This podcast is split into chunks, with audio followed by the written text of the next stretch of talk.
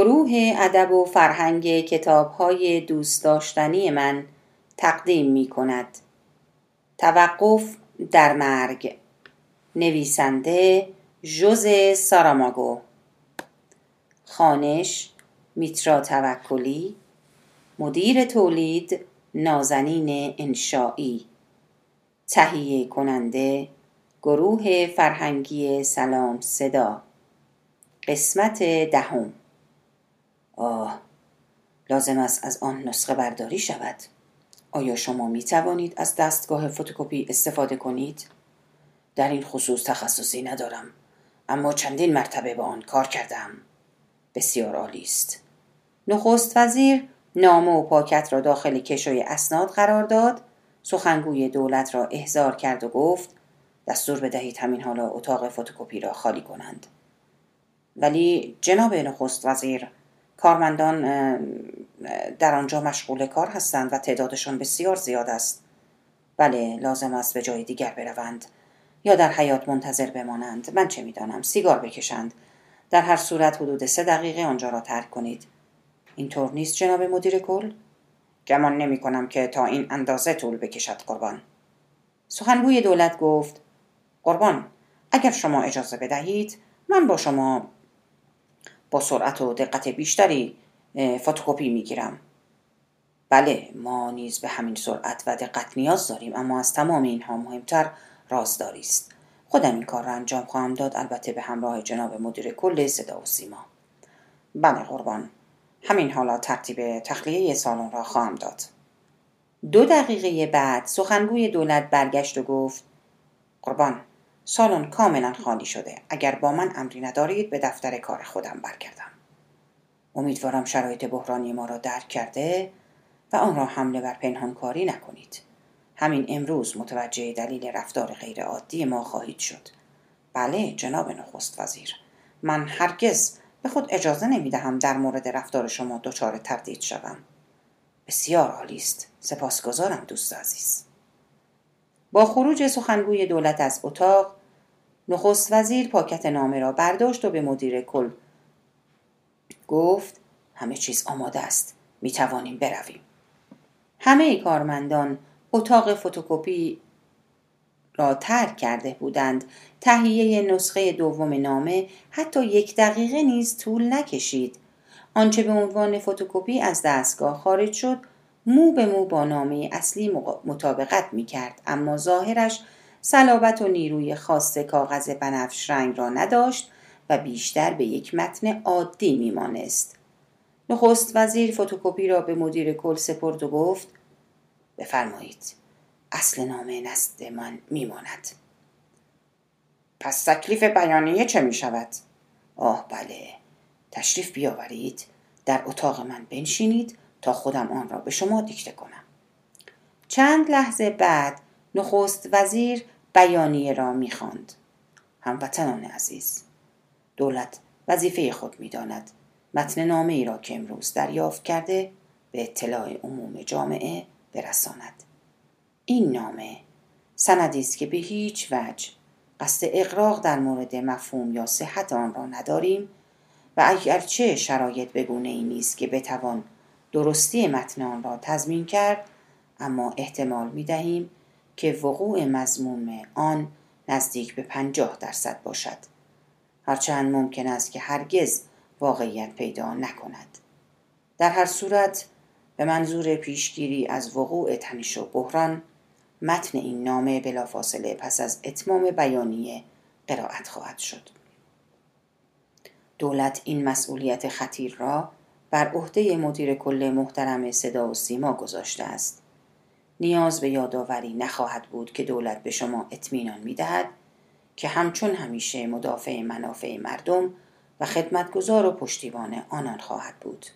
بنابراین از تمامی هموطنان عزیز تقاضا می شود ضمن حفظ خونسردی همچنان با جدیت به دعا برای بازگشت مرگ ادامه دهند. بدون تردید مردم عزیز کشور ما آینده ای سرشار از شادی و سعادت را در پیش رو خواهند داشت که حقیقتا شایستگی آن را دارند. در پایان شعار همیشگی ملت را تکرار می کنم. وحدت موجب اقتدار خواهد شد و همین اقتدار برایمان آینده را به ارمغان خواهد آورد. نخست وزیر گفت بسیار خوب. همین کافی است. ملاحظه کردید که خیلی زود تمام شد. بیانی های رسمی معمولا نیاز چندانی به طول و تفضیل و خیار پرزازی ندارند. به همین دلیل خیلی راحت دیکته می شوند. در این اتاق ماشین تایپی قرار دارد که آن را در اختیارتان می‌گذارم هر دو متن را تا ساعت نه شب با دقت نگه دارید. تا آن لحظه حتی نباید یک لحظه هم از دو سند قافل شوید. آسود خاطر باشید. جناب نخست وزیر از مسئولیتی که به من واگذار شده به خوبی آگاهم و هرگز کاری نخواهم کرد که شما را ناامید کنم. بسیار خوب. اکنون می توانید به دفترتان برگردید. مدیر کل گفت آیا اجازه دارم قبل از رفتن از شما دو سوال بپرسم؟ بله بفرمایید. اما لطفا خیلی سریع. شما گفتید تا ساعت نه امشب تنها دو نفر از وجود این سند مطلع باشند. درست است؟ بله من و شما. هیچکس حتی اعضای دولت مطلع نخواهند شد. حمل بر جسارت نباشد. اما پادشاه چطور؟ اولیا حضرت نیز پس از اطلاع سایرین مطلع خواهند شد. البته در صورتی که هنگام پخش اخبار در مقابل تلویزیون نباشند. اما من گمان می کنم بهتر است به پادشاه اطلاع داده شود. جای نگرانی نیست. برجسته ترین ویژگی پادشاه ما تابعیت ایشان از اصول مشروط است. چنین پادشاهانی معمولا افرادی فهمیده هستند. بله. خب و پرسش دوم شما؟ در حقیقت یک پرسش نیست. خب گمان می کنم از رویدادی که پیش رو داریم دچار حراس شدم. در چه موردی؟ از این نگرانم که اگر متن نامه به واقعیت بپیوندد شاهد فاجعه اسفواری در کشور خواهیم بود. مصیبتی چنان با عظمت که تا به حال نظیر آن را ندیده باشیم. به عبارتی روشنتر رستاخیز خواهد شد. اما می‌بینم که شما آرام خون سرد. با این مسئله مواجه شده اید و حتی چند لحظه پیش هنگام صدور بیانیه لبخند می‌زدید. آقای مدیر کل اگر شما هم می‌دانستید به وقوع پیوستن آنچه در متن این نامه آمد چه مشکلات بزرگی را حل خواهد کرد قهقه می‌زدید. اکنون اجازه بدهید به سایر کارهایم برسم. باید چند بخشنامه و مصوبه تهیه کنم. در ضمن لازم است از وزیر کشور بخواهم. ارتش و پلیس را هم به آماده باش درآورد. آه جناب نخست وزیر شما واقعا مرد عمل هستید و حتی لحظه ای را بیهوده هدر نمی دهید گذراندن لحظاتی که در خدمت شما بودم از افتخارات خودم به حساب می آورم خوشحالم از این زاویه به ماجرا نگاه می کنید با این وجود تکرار می کنم حتی یک کلمه از این چه از اینکه اینجا چه گذشت نباید به گوش دیگران برسد.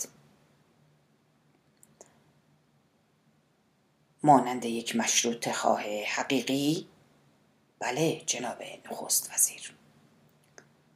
رأس ساعت 23 دقیقه مدیر کل صدا و سیما با سالن اخبار تماس گرفت و اعلام کرد که پیش از پخش اخبار ساعت 9 شخصا باید بیانیه ای را که از سوی دولت صادر شده به اطلاع مردم برساند. مسئول پخش اخبار که نمی‌توانست دلیل چنین عمل غیر متعارفی را درک کند از اینکه مدیر کل صدا و سیما قصد داشت شخصا این خبر را بخواند شگفت زده شد. او از مدیر درخواست کرد متن این بیانیه را در اختیار داشته باشد تا بتواند امور را سازماندهی کند. اما مدیر کل از این کار امتناع کرد و گفت متنی در کار نیست. کار را به شیوهی گذشته انجام خواهیم داد. من در ساعت 255 دقیقه وارد اتاق پخش خواهم شد. و بیانیه ای را که در یک پوشه گذاشته شده به شما تحویل می دهم تا روی میز خبر قرار دهید. دقت داشته باشید که نباید این پوشه تا زمانی که من قصد قرائت آن را داشته باشم گشوده شود. شنیدن این سخنان اشتیاق دانستن مسئول پخش اخبار را بیشتر کرد. یعنی تا این حد با اهمیت است؟ بله. تا نیم ساعت دیگر شما نیز متوجه خواهید شد. اجازه دارم دستور نصب پرچم پشت صندلی شما را صادر کنم؟ خیر. نیازی به پرچم نیست. من که نخست وزیر وزیر یا سخنگوی دولت نیستم. بله پادشاه هم نیستید.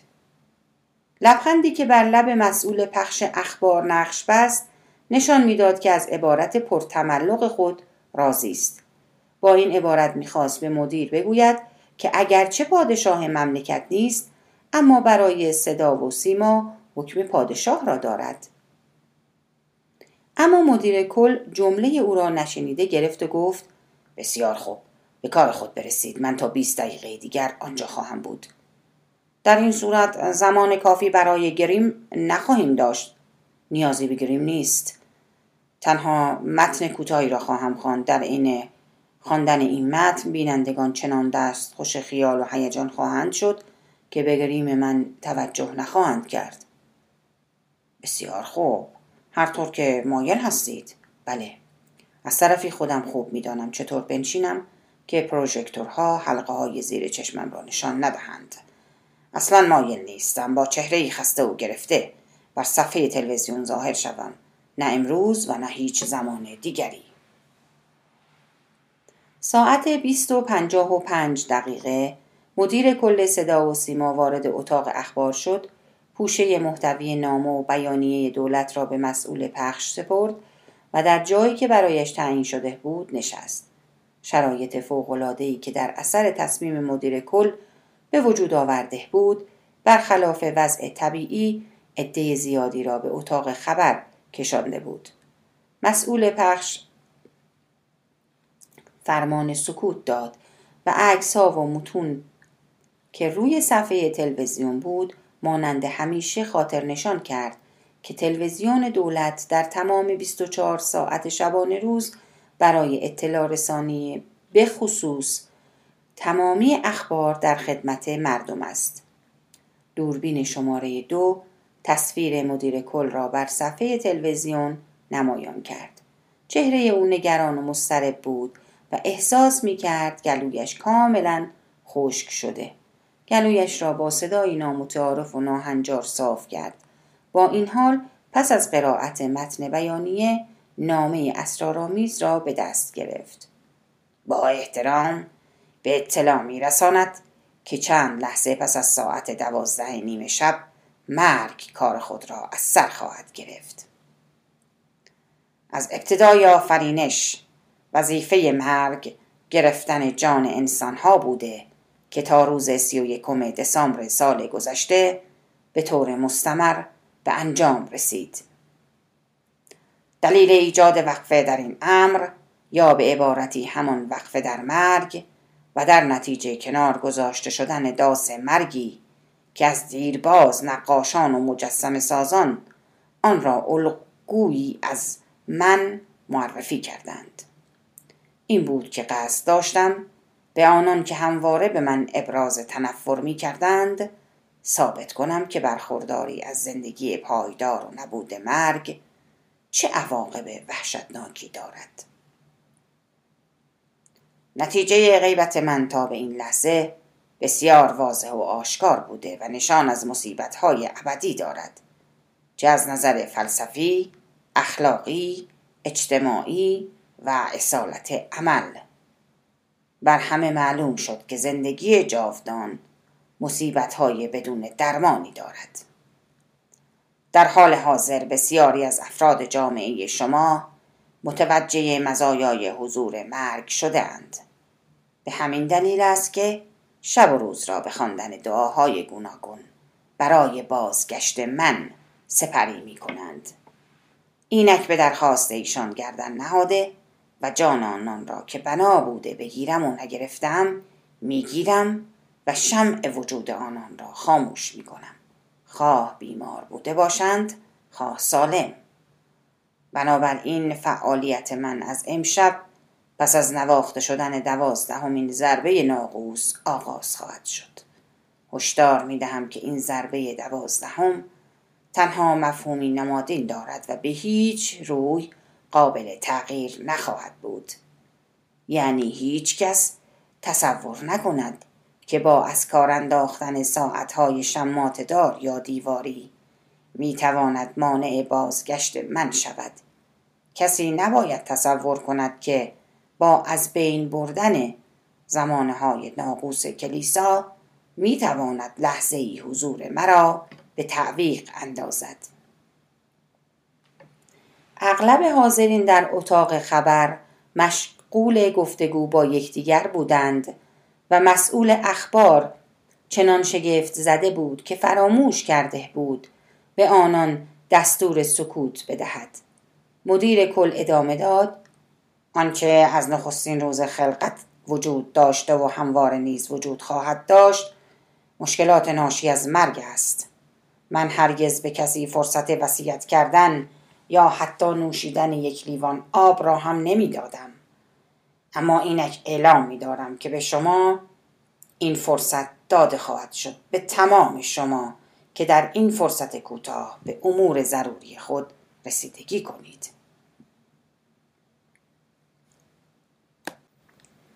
مانند وصیت کردن ودا با خانواده طلب آمرزش از خویشاوندانی که سالها با ایشان قطع ارتباط کرده اید و آشتی با آنها که قهر بوده اید.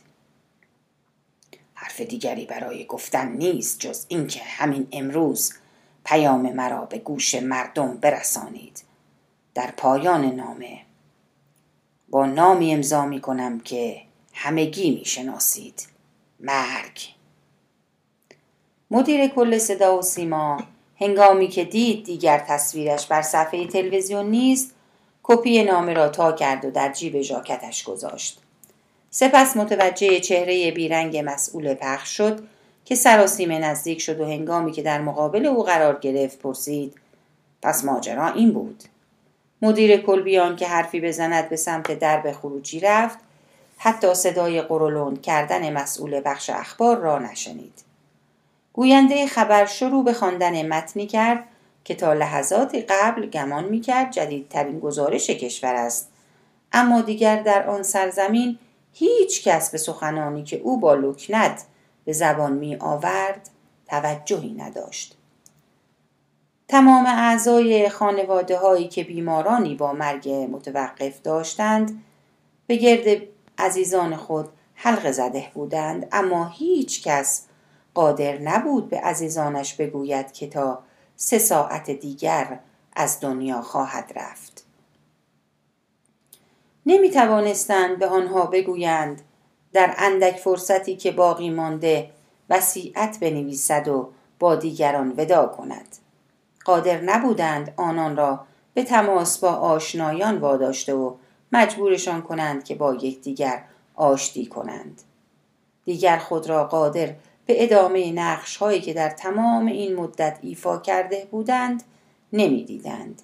این افراد گاه نگاهشان را با چهره های پریدرنگ بیماران خود میدوختند و گاه در انتظار سپری شدن زمان و حرکت دوباره قطار زندگی برای آغاز سفرهای همیشگی بر ریل های خود به ساعت شمات دار چشم میدوختند. کم نبودند افرادی که از پرداخت هزینه های گذاف جهت حمل بیماران خود به کشورهای همجوار به گروه مافیا خود را سرزنش می کردند. زیرا اکنون دریافته بودند که اگر مدت کوتاهی تحمل کرده بودند اکنون بدون پرداخت این چنین هزینه سنگینی کاملا رایگان می توانستند عزیزان خود را به خاک بسپارند. خیابانها پر شده بود از افرادی که مست و مبهود سرگردان شده بودند. برخی بیان که بدانند به کجا تنها میدویدند. برخی دیگر را در آغوش گرفته و به شدت میگریستند. گویا زمان جدایی فرا رسیده بود. عدهای بر سر اینکه در جریان بازگشت مرگ دولت پاپ یا علم پزشکی مقصر بوده گفتگو می کردند. مرگ پس از هفت ماه بازگشته بود.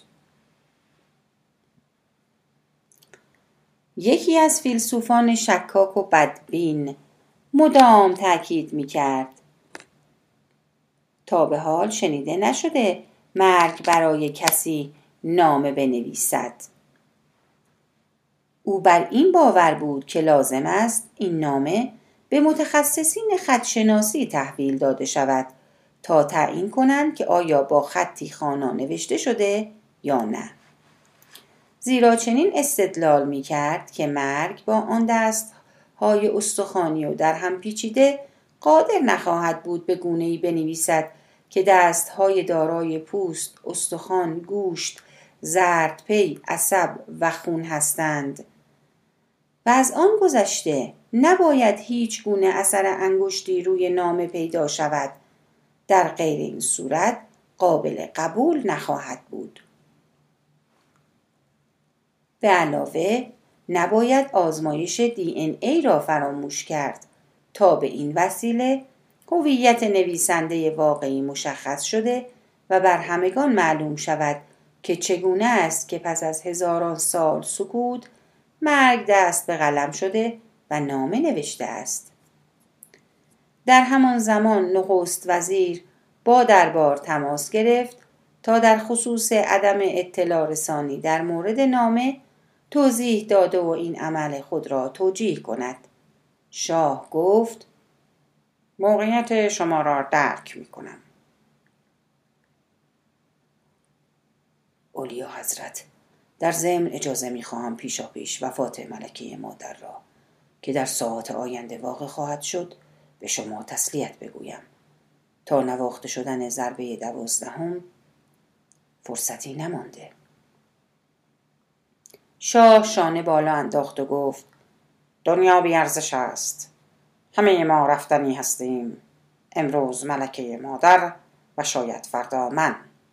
این روزها شاید این شاهد این بودم که چگونه ولیعهد برای به دست آوردن میراث خود بیتابی می کند مدام سوال می کند چه زبان نوبت به او می رسد که پادشاهی مشروطه را به دست گیرد. با اتمام این مکالمه خصوصی که صداقتی غیر معمول در آن نهفته بود نخست وزیر سخنگوی دولت را فراخواند و به او دستور داد وزرا را برای شرکت در یک جلسه فوقالعاده دعوت کند. مایلم همه آنها را تا چهل و پنج دقیقه دیگر اینجا باشند. یعنی دقیقا رأس ساعت ده شب. در این جلسه می بایست مصوبه های آرام بخشی برای کاستن از آشفتگی ها و سرگردانی های اجتناب ناپذیر روزهای آینده تصویب شود. قربان. منظورتان مواجهه با خاکسپاری خیلی کثیری از مردگان است؟ نه. این کوچکترین مشکل ماست. این مسائل را باید به مؤسسات مربوطه سپرد.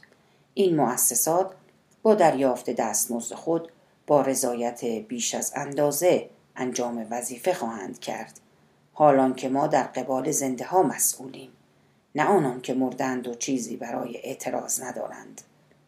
لازم است گروههایی از روانشناسان را بسیج کنیم تا با مقابله با مشکلات روانی ناشی از این حجوم مرگ به مردم کمک کنند. زیرا آنان به این باور رسیده بودند که عمری جاودان خواهند داشت. واقعا که مشکل است. من خودم یکی از همین افرادم. بهتر است بیش از این زمان را از دست ندهیم. به وزرا بگویید معاونین خود را نیز به همراه خود بیاورند. همه باید رأس ساعت ده اینجا باشند. اگر کسی سوال کرد بگویید جلسه استراری است. وگرنه مانند بچه ها توقع دارند هنگام جلسه به آنها کارامل بدهیم. ناگهان تلفن زنگ زد و وزیر کشور پشت خط بود. جناب نخست وزیر از سوی تمامی رسانه ها با من تماس گرفته می شود آنها خواهان در اختیار داشتن کپی نامه مرگ هستند. نمی‌دانم به آنها چه پاسخی بدهم. به آنها اطلاع بدهید؟ در حال حاضر به منظور جلوگیری از ایجاد رعب و وحشت قادر به این کار نخواهیم بود. خب پس چه زمانی؟ جای نگرانی نیست. به محض پایان جلسه هیئت دولت کپی این نامه را به تمامی رسانه ها خواهیم فرستاد. دولت در ساعت ده شب جلسه استراری دارد. شما نیز به همراه معاونان خود تشریف بیاورید. بله قربان ما نخستین کسانی خواهیم بود که در محل جلسه حاضر خواهند شد. پس مدال را به شما دریافت می کنید کدام مدال؟ جناب نخست وزیر؟ چیزی نیست چیزی نیست. شوخی کردم. در همان ساعت نمایندگان مؤسسات خاک سپاری مسئول دفن و سوزاندن اجساد و سرپرستاران دفاتر در اداره مرکزی سنف خود تشکیل جلسه دادند. آنها قصد داشتند چالش تازه ای را که این اقدام بی سابقه مرد پدید آورده بود مورد بررسی قرار داده و راهکارهای مناسبی برای مقابله با ازدهام ناگهانی اجساد بیابند. تصمیم بر این شد که جهت دستیابی به سود بیشتر از تمامی منابع مادی انسانی موجود بهره گرفته و در سود هنگفت حاصل آن با یکدیگر شریک شوند رئیس سنف با ابراز تأسف از اینکه برای مدت زیادی بازار فروش وسایل همچون اود، کافور، مقبره، سنگ قبر، تابوت و غیره راکت مانده بود خوشنودی خود را از رونق دوباره بازار ابراز داشت و اگرچه سخنان او بی سر و ته و بی محتوا بود اما حاضرین هر جملهش را با کف زدنهای پی در پی تایید می کردند. او گفت هر اتفاقی که قرار است بیفتد دیگر دوران ساری ما از دفن سگ و قناری و یکی از حاضرین فریاد زد و توتی ها رئیس تاکید کرد و توتی ها به پایان رسیده. کسی از میان جمعیت فریاد کشید و ماهی های آکواریومی؟ رئیس گفته او را اصلاح کرد. البته مسئله ماهی ها به زمان برمیگردد که روح سرگردان فراز آکواریوم آن جار و جنرال را برپا کرد. هیچ کس نمی توانست حدس بزند که گرد هماین تاریخی مسئولان خاک سپاری که در اداره مرکزی سنف تشکیل شده تا چه زمانی به طول خواهد انجامید. زیرا پرسش فراوانی وجود داشت که لازم بود به آنها پاسخ داده شود. از جمله سؤال فردی که پرسید تابوت باید چه رنگی داشته باشند؟ رئیس ناراحت از اینکه چرا خودش به این نکته اشاره نکرده گفت این مسائل به فردا موکول می شود. مطمئنا در این ساعت شب هیچ کارگاه نجاری باز نیست که بخواهد برای ما تابوت رنگ کند. همان مرد گفت ما بدون تردید در همین لحظه اعضای سنف نجاران نیز مانند خود ما تشکیل جلسه دادند.